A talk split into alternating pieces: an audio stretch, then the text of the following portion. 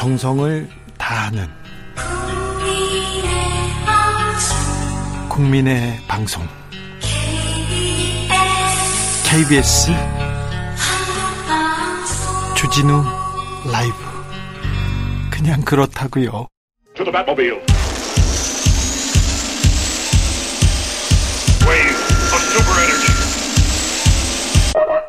주 기자의 1분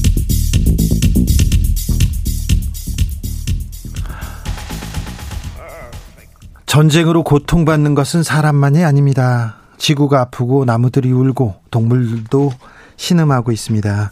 우크라이나 동물원에 있던 코끼리 호러스는 폭발음에 놀라 진정제를 맞아야 합니다. 코끼리가 소리에 예민한 탓에 폭격이 시작되면 사육사들은 호러스에게 사과를 먹이고 진정할 때까지 말을 걸어준다고 합니다. 얼룩말들은 폭격 소리에 놀라 펜스를 들이받는다고 합니다. 갓 태어난 새끼들은 죽기도 하는데요. 어미들이 스트레스를 받아서 아이들을 잘 돌보지 못한다고 합니다. 사자 심바와 늑대 아킬라는 운이 좋은 편입니다. 루마니아로 피난길에 올랐습니다. 영국 자원봉사자들 덕에 무려 1000km 넘는 대장정을 무사히 마쳤다고 합니다. 우크라이나 키우 동물원의 사자와 호랑이, 주로 맹수들은 폴란드로 피난을 갔습니다. 하지만 기린, 코끼리, 얼룩말 등은 동물원에 남아야 했습니다. 돈 때문이었어요. 하르키우 동물원 펠프먼 에코파크는 폭격, 폭격에 부서졌습니다. 놀란 동물들은 달아났는데요. 7개월 된 새끼 사자는 찾았는데 붉은 늑대들은 아직도 돌아오지 못했다고 합니다. 동물원은 사자와 호랑이, 곰, 맹수들의 안락사를 고민하고 있었습니다. 주민의 안전이 걱정됐기 때문이에요. 그리고 동물을 이사하는 데 드는 엄청난 비용을 감당할 수 없기 때문입니다. 동물들을 돌보기 위해서 사육사는 피난을 가지 않았습니다. 며칠 전에 사육사 두 명이 마지막 남은 사육사 두 명이 러시아 군의 총에 맞아서 숨졌습니다. 남은 동물들은 또 어떻게 해야 될지 전쟁의 비극은 끝이 없습니다. 우크라이나의 평화를 빕니다. 지금까지 주기자의 1분이었습니다.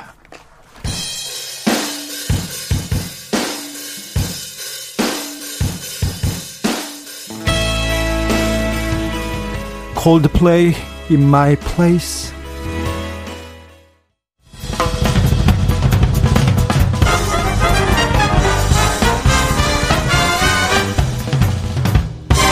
훅 인터뷰. 모두를 위한 모두를 향한 모두의 궁금증. 훅 인터뷰. 검찰 개혁 법안 민주당이 내놓은 수사권 폐지 법안을 놓고 여야가 충돌했습니다. 그런데 오늘 아, 중재가 있었어요. 박병석 국회의장이 중재안을 냈는데요. 여야가 합의하고 협치하겠다고 한 걸음 나아게 가겠다고 이렇게 합의했습니다. 아, 어떻게 된 일인지 아, 종합적으로 좀 물어보고 알아보겠습니다. 박주민 더불어민주당 의원 어서 오세요. 예, 안녕하십니까? 네. 중재안을 수용했습니다. 네. 어떤 생각 드셨어요? 음, 중재안 저로서는 매우 부족한 네. 예, 그런 안이었는데 어 사실 어떤 법안을 네. 국회에서 처리하려면 국회의장의 아, 도움이 필요하죠. 절대적으로 필요합니다. 도장을 찍어야 이게 망치를 때려야 안건을 상정해주고 네. 또 통과될 수 있게 회기를 운영해 줘야 됩니다. 네. 의장이 팔을 걷어붙이고 중재안을 낸 이상 네. 사실 그걸 거절하기는 굉장히 어렵죠. 네. 예. 자 이번 중재안의 구체적인 내용은 뭡니까? 지금 현재는 검찰이 네. 어, 6대 범죄라는 네. 것을 직접 수사하고요. 네. 6대 범죄 이외의 범죄에 대해서는 경찰이 1차 수사를 한 다음에 네. 검찰이 수사를 하게 됩니다. 네. 어, 지금 나온 중재안은 검찰이 처음부터 직접 수사하는 이 6대 범죄 중에 네. 네 가지 범죄를 경찰에 이관하고 네. 나머지 두 개 범죄, 부패 범죄와 경제 범죄라는 네. 이 나머지 두 개 범죄는 1년 6개월 정도 후에 또 넘긴다. 네. 이렇게 되어 있고요. 예. 그다음에 이제 경찰이 수사하다 하던 1차 수사하던 사건들을 나머지 사건들은 이어받는다고 했지 않습니까? 네. 검찰이 이어받았을 때 이어받은 사건을 수사하면서 새로 인지 새로 알게 되는 사건들은 또 바로바로 바로 검찰이 지금까지 직접 수사를 할 수 있었거든요. 예. 1차 수사를 할 수 있었는데 아, 그렇게 새로 어떤 사건을 파악해서 바로 검찰이 수사하지 못하도록 하는 내용이 어, 담겨 있습니다. 네. 그다음에 부가적으로는 어, 수사권이 이제 직접 수사권이 이제 전부 다 1년 6개월 후면 이전이 되니까 네. 그걸 담당할 기관을 국회 내 특위를 만들어서 네. 만들어 나간다. 이런 내용이 담겨 있습니다. 한국형 FBI 연방수사국 설립한다. 네. 자, 박주민 의원은 변호사 시절에서도 변, 변호사 시절부터 검찰 개혁 외쳤어요. 그래서 네. 이 검찰 개혁안을 계속 만들기도 하고 일을 많이 했어요. 그때 그리고 지금 민주당이 어, 이루겠다는 검찰 개혁안의 핵심은 뭡니까? 여러분 아시겠지만 우리나라 검찰은 수사권, 기소권, 또 영장 청구권 다 가지고 있죠. 예, 그다음에 기소한 뒤에 형사 재판을 진행하는 공소 유지권, 네. 재판 결과 나온 형의 집행하는 형 집행권, 네. 모든 것을 다 갖고 있었습니다. 예. 아, 그러다 보니까 권한이 어, 남용되기도 하고요. 네. 또 통제를 할 수가 없는 그래서 민주주의 원칙을 훼손하는 어, 그런 권력형 기관으로 변질되기도 하고요. 그래서 민주당에서 검찰 개혁안을 내놔서 공수처를 만들고 그리고 네. 검찰의 기소와 수사를 분리까지는 가진 못했지만 중대범죄 말고는 경찰이 수사하도록 좀 1차 조정은 했었죠. 1차 조정했죠. 네, 1차 그런데. 조정을 했는데 이제 보다 더 이상적인 어, 형사 절차 모델로 가기 위해서는 수사와 기소가 좀더더 분리될 필요가 있다라는 네. 판단을 해서 이번에 그 마무리 작업 겸 작업을 어, 해왔던 겁니다. 왜 지금 정권이 다 선거에도 지고 정권이 다 끝났는데 왜 지금 검찰 개혁이냐 이렇게 얘기하는 분들이 있습니다. 꼭 그렇게 삿대질 하셔야 됩니까? 네. 뭐 누구한테 하겠어? 자, 박주민한테 하죠. 첫 번째는 네. 이 수사 기소 분리는 수십 년 동안 얘기가 되었던 예. 얘기고요. 어, 저희 민주당으로만 봐도 참여정부 때부터 이것을 계속 해오겠다고 해, 해왔던 겁니다. 그렇죠. 근데 지금까지 그 약속들, 그 선언들 어, 제대로 이행을 못했던 거고요. 네. 이번 대선에서도 사실은 공약으로 이걸 담았었었어요. 네. 그러니까 어떻게 보면 약속을 또 그동안 해왔던 말을 지키는 네. 어, 그런 셈이 되는 것이고 네. 어, 어떻게 보면 상대적으로 여건이 더 좋아졌어요. 네. 무슨 얘기냐면 기존에 저희가 여당이었을 때는 네. 수사와 기소 분리 등 이 수사 구조 개편을 하려고 하면 항상 들어왔던 비판이 너희들을 향하는 수사의 칼날을 무디게 하려는 것 아니냐는 정치적 비판을 받아왔어요. 네. 근데 이제 정권이 넘어가니까 저희가 수사 기소를 아무리 분리해도 다 윤석열 정부 하에 수사기관과 기소기관이 수사도 하고 기소도 하는 거예요. 그렇죠. 그러니까 저희를 향한 어, 수사의 칼날을 무디게 한다는 정치적 비판이 이제는 성립을 안 하는 거예요. 네. 그래서 채, 약속했던 것을 이행하고 네. 더 이상 정치적 비판을 받을 필요도 없으니 네. 짧게 이상적인 짧은 기간 동안 네. 이상적인 어, 수사 절차를 마련하는 작업을 하자라고 네. 해서 이번에 하게 된 겁니다. 지금 하는 게 아니라 마무리고, 네, 네. 지금 상황이 상황이 어, 지금 검찰 개혁을 해야 되는 상황이다. 알, 알겠어요. 여기까지는 좋은데 왜 민주당 내에서도 이견이 있고 민주당 내에서도 한 목소리를 내지 못하는 겁니까?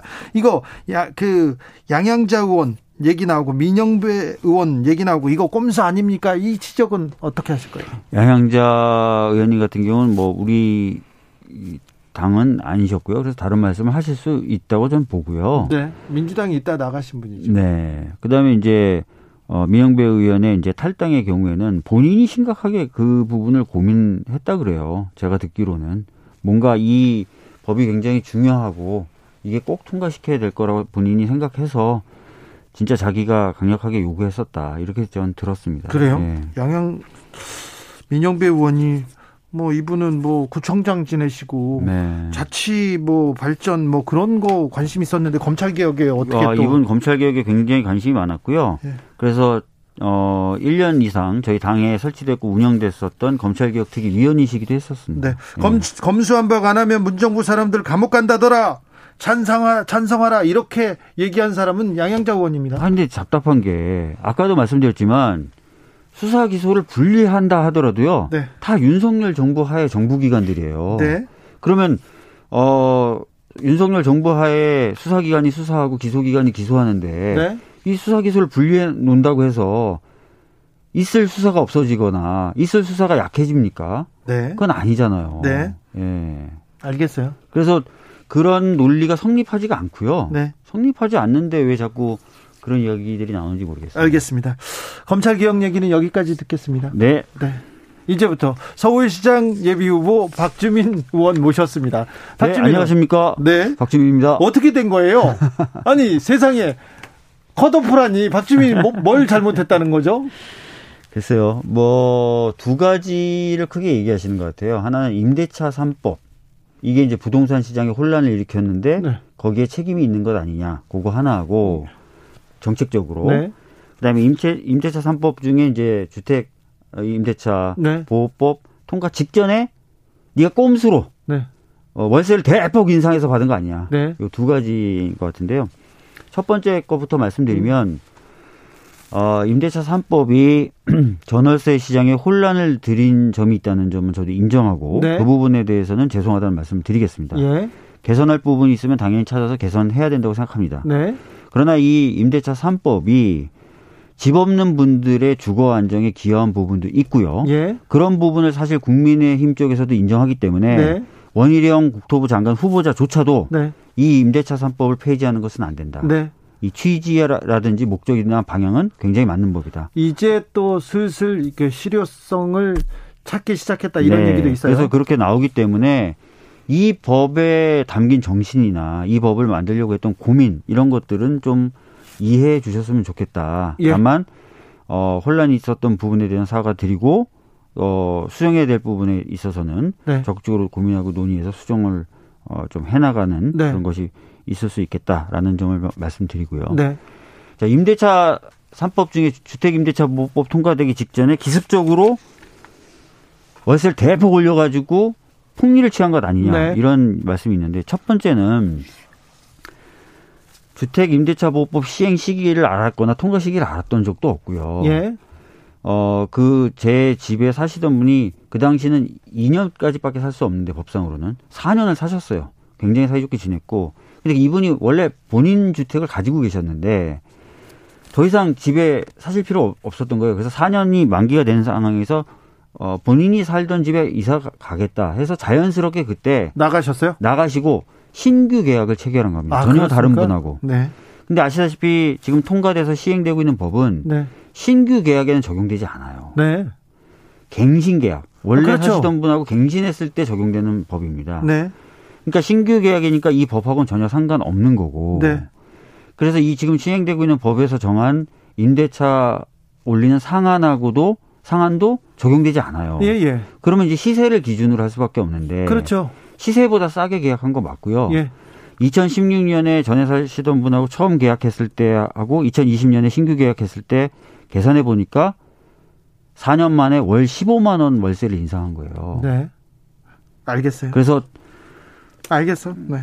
억울해. 제가 막 억울하다기보다는 네. 막 진짜 약간 얼굴이 억울해. 약간 과장 과장 좀 섞어서 제가 네네. 엄청난 이익을 얻으려고 했, 고 그거를 네. 위해서 갑자기 뭐 계약을 새로 뭐 체결했거나 아니면 뭐 압박을 해서 계약을 했다. 이거는 알겠어요. 네, 알겠어요. 조금 아니다라는 네. 말씀을 네. 억울하신, 드립니다. 물론 물론 법을 발의했던 사람으로서 네. 주거 안정을 위해서 법을 발의했던 사람으로서 네. 더 제 주변을 꼼꼼히 살피고 했었어야 되는데 네. 그러지 못했다는 점에 대해서는 죄송하다는 말씀을 드리고 알겠습니다. 앞으로는 작은 논란조차도 네. 없도록 더 살피고 살피겠습니다. 그동안 작은 논란도 없었는데. 그죠. 현재까지는 지금 이 논란 하나밖에 없죠. 네. 근데 그게 너무 마음이 아팠죠. 그 당시에 제가 자세한 숫자까지는 모르겠는데 엄청난 보도가 쏟아졌었고 네. 그때가 또 어, 서울시장 재보궐선거 시기였는데 네. 당에서는 저, 저보고 가만히 있으라 그러더라고요. 네. 그래서 적절히 해명도 못 하다 보니까 지금 네. 약간 해명이 필요한 부분이 알겠습니다. 생기고 좀 굳어지고 했던 부분이 있었던 것 같습니다. 4396님, 박 의원님, 신규 개혁이라도 서민, 서민 입장 생각하세요. 서민 입장 생각해가지고 대폭 이렇게 안 올리고 깎아서 이렇게 네. 또 계약을 체결했답니다. 자, 박주민의 고민이 깊었습니다. 서울시장으로 뭘 할 것인가 고민을 했는데 출마의 변 아, 들어봐야 되겠습니다. 우선 서울이라는 도시는 어 전국에서 가장 부러움을 사는 곳이죠. 네. 그러나 서울에 사시는 분들의 삶을 들여다보면 저도 서울에서 나고 자랐지만 여전히 많은 불안을 가지고 계십니다. 어, 주거 불안도 있으시고 네. 돌봄에 대한 불안과 걱정도 있으시고요. 안전에 대한 불안도 많이 느끼시고 환경 같은 어, 여건에 대한 불안도 가, 지고 계세요. 그런 불안과 좀 싸워서 어, 좀 더 행복한 네. 어, 삶을 누리실 수 있는 그런 공간을 만들고 싶다. 네. 어, 그런 목표가 있고요. 네. 어, 그러기 위해서는 어, 다양한 문제를 또 많은 사람들의 동의를 얻어서 해결해야 되는데 네. 그 과정을 거쳐 나가려면 좀 더 다양성이라든지 다원성이라든지 이런 감수성을 가져야 된다고 생각하고 민주적인 절차나 이것을 통해서 의사를 결정하는 어, 프로세스에도 익숙한 사람이 필요하다고 생각합니다. 네. 그래서 어, 다른 세대들보다는 문화의 다양성과 다원성이 꽃피던 시기에 어, 자라온 저 같은 새로운 세대가 좀 그 부분에는 좀 더 정확하고 적절한 역할을 할 수 있다라고 네. 생각을 하면서 출마하게 됐습니다. 네. 어, 아이가 지금 몇 살이죠? 다섯 살입니다. 그래요? 예, 음. 아이를 키워보니까 어떻던가요? 아, 참, 아이 낳기가 겁나요? 어려워요? 보육도 어렵고요. 교육도 어렵고요. 고민, 그 고민 크, 큽니다. 그렇죠. 사실은 뭐, 제가 아이 키워보면서 특히 코로나 시기에 아이 키우다 보니까 사실 뭐 어린이집이나 유치원이 갑자기 확진자가 발생하면은 또 집에 데리고 와서 아이를 케어해 줘야 되거든요. 아, 누군가 그래야죠. 근데 저나 저도 일하지만 제 짝꿍도 일하고 되게 바쁘게 네. 사는 사람이라서 이런 게 전반적으로 삶을 어렵게 만들더라고요. 그리고 네. 주말이 돼서 아이 손잡고 어디 나가보려고 하면 실내 공간은 좀 약간 꺼려지니까 그런 공간도 많지 않고 서울이. 네. 그래서 그런 제 삶에서 느꼈던 그런 불안과 어려운 점들을 비롯해서 많은 문제들을 어, 착착 좀 해결해 나갈 필요가 있다. 네. 그래서 어, 일 열심히 할 자신 있고 각오돼 있고 서울시장을 단순히 다음을 위한 하나의 발판으로만 생각하지 않고 네. 지금까지 시장들 보면 약간 좀 그런 경향이 있었지 않습니까? 네. 정말 서울 시민들의 삶의 문제에 천착해서 서민 이 서울 시민들의 삶을 개선하는 어 그런 행정가 어, 그런 사람이 좀 되고 싶다라는 말씀 드리겠습니다. 만약에 민주당 후보가 된다면 박주민이 후보가 된다면 오세훈 시장을 만나게 됩니다. 네. 오세훈 시장 음, 저 시정은 어떻게 평가하십니까? 아시다시피 오세훈 시장은 초선 시장이 아닙니다. 네. 삼선 시장이죠. 삼선이죠. 예. 그리고 이제 사선, 을 노립니다. 사선을 노리고 있는 네. 분입니다. 근데 서울 시민들 중에 아, 오세훈 시장이 뭘 했지? 에 대해서 기억하시는 분이 계실까요? 특별히 기억은 안 나실 거고 오히려 대표적인 세금 낭비 사례로 지적되고 있는 세빛둥둥섬. 그다음에 어린이들과 아이들을 위한 무상급식을 반대하다가 시장직을 던진 것. 네. 그거 말고 생각나시는 게 없잖아요. 네. 네. 저는 많이 기억나는데 가만히 있겠습니다. 네. 그래서 어 어떤 분들은 그런 평가도 하시더라고요. 평가할 게 없는 시장이다. 이런 얘기까지 하시더라고요. 평가할 게 없는 시장인지는 몰라도 매우 강력한 후보입니다. 매우 강력하죠. 네, 매우 강력합니다. 오세훈을 어떻게 꺾을 겁니까? 박주민은. 네. 아까 말씀드렸던 것처럼 어, 서울 시민들의 불안을 없앨 수 있는 네. 매우 구체적이고 어, 효과 있는 그런 공약을 그리고 비전을 제기 제시할 생각이고요. 예. 그리고 젊은 세대로서 정말 성실히 일할 수 있고 네. 성실히 네. 일할 것이다라는 부분도 강력하게 어필할 생각입니다. 네. 네. 검찰 수사권 폐지 법안에 대해서 의견이 계속 많이 옵니다. 0527님께서 신설되는 중수청, 중수청과 비슷한 한국형 FBI가 뭐 설립된다, 뭐 이런 얘기가 있으니까요. 중수청이 법무부 장관 지휘를 받을 가능성이 있나요? 물어봅니다. 어, 중수청이 설치되되 그게 법무부 장관 산하로 가면 네. 사실 어, 수사와 기소를 분리해야 된다는 어, 그동안 계속 강조되었던 철학과 원칙에는 반하게 됩니다. 그럼 어디로 갑니까? 약간 독립기구로 만들든지 네. 아니면은 어 행안부 장관 밑에 있거나 행안부 장관도 윤석열 당선인이 뭐지 지명한 사람입니다. 자, 네. 0777님께서 현 정부의 비리를 수사하지 못하도록 하기 위해서 검수한박 추진하는 거 아닙니까? 언론에서 이 얘기 많이 했고요. 아까 말씀드렸잖아요. 네. 그 수사기소 아무리 분리해도 다 윤석열 정부 하에 네. 행정기관이 수사도 하고 기소도 하는데 네. 뭐 수사가 안 되고 기소가 안 되겠습니까? 박나라님은 취지는 좋은데요. 국민들을 이해시키는 과정은 왜 부족했나요? 얘기하는데 이 얘기는 좀 민주당에서 좀 새겨 들어야 될 것 같습니다. 네. 어, 박주민이 서울시장 후보로 나가서 참 좋은데요. 아, 나는 청문회에서 청문회에서 날카로운 질문을 던지는 박주민 보고 싶어요. 그런 분도 있습니다. 청문회에는 나섭니까? 제가 경선에서 떨어지면 네. 청문 하겠죠. 민주당의 주포인데 청문회 배치하려고 떨어뜨리고 그러진 않겠죠. 네.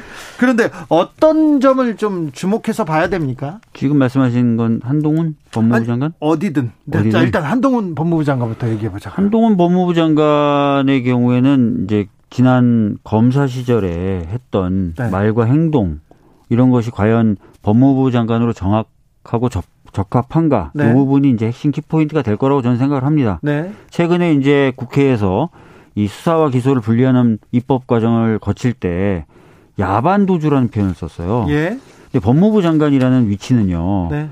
아, 한 행정부서의 장이자 동시에 국회와 협력하면서 입법 작용을 어, 돕기도 하고 또 입법 작용을 통해서 제도를 개선하는 어, 한 축이에요. 그렇죠. 예. 그런데 입법부에 대해서 야반 도주라는 표현을 썼어요. 후보자가 예. 매우 부적절하고 지금까지 어떤 장관 후보자도 또 어떤 공직자도 이런 표현을 쓴 적이 없습니다. 예. 그러니까 굉장히 어, 국회를 무시하고 어, 이 상권 분립의 원칙에 대해서 아, 무시하는 그리고 검찰 중심의 어떤 사고를 하는 검찰의 권한을 줄이려고 그러네. 그러니까 이제 거기에 흥분해서 그런 표현을 썼겠죠. 네. 검찰 중심적 사고가 있는 사람인 거예요. 네. 근데 아시다시피 법무부를 어, 두어서 검찰청의 업무를 통할하게 한 이유는 이 검찰을 통제하라는 건데 그렇죠. 이렇게 검찰 중심적인 사람이 법무부 장관으로 다시 오랜만에 네. 검사 출신 이제 장관이 다시 오랜만에 그것도 진짜 누가 봐도 뼛속까지 검찰인 사람이 이제 법무부 장관이 되면 과연 이 법무부의 역할을 제대로 할 수 있을까? 국회까지도 이렇게 무시하는데 저는 드는 거죠. 네, 한동훈 법무부 장관 후보자도 그렇지만 지금 검찰총장 그리고 고검장, 지검장들 나서서 단체 행동하면서 어 뭐 입법기관인 국회에 항의하는 것까지는 좋은데 국민들한테 좀 윽박 지르고 협박하는 모습 보이는 거 굉장히 좀 부적절한데 특별히 민주당에서 임명한 총장, 고검장들 다 지금 사표 냈어요. 이 부분은 어떻게 설명하십니까? 저희가 민주당에서 임명했다 그러면 뭐 그게 정확한 표현이 모르겠, 모르겠어요. 근데 하여튼 어 우리 정부에서 그래서, 임명한 네. 어 총장과 고검장 뭐 이런 분들이죠. 그러니까 그분들은 누가 임명하든 검사고 또 검사로서 검찰 조직의 이익이 가장 중요한 것이다라는 것을 여, 여저, 여실히 보여주고 있는 건데요. 네. 그래서 이 검, 검사라는 조직이 굉장히 특이한 겁니다. 예. 마치 특수한 계급처럼 보이잖아요. 네. 나는 공무원이지만 공무원 관련된 법령에 적용이 안 된다. 나는 어 우리 헌법 하에 움직이는 사람이지만 헌법에 따른 상권 분립이나 이런 거는 우습다. 네. 이렇게 움직이는데 어 제발 이런 특권 의식 이런 것들은 좀 버렸으면 좋겠습니다. 박주민 변호사와 한 15년 전에 만나서 검찰 개혁에 대해서 그때도 비슷한 고민을 얘기했던 게 기억나는데 지금도 다시 이 얘기를 해야 되는 것 자체가 조금 네 씁쓸하기도 합니다. 네. 아무튼 박주민이 이깁니까?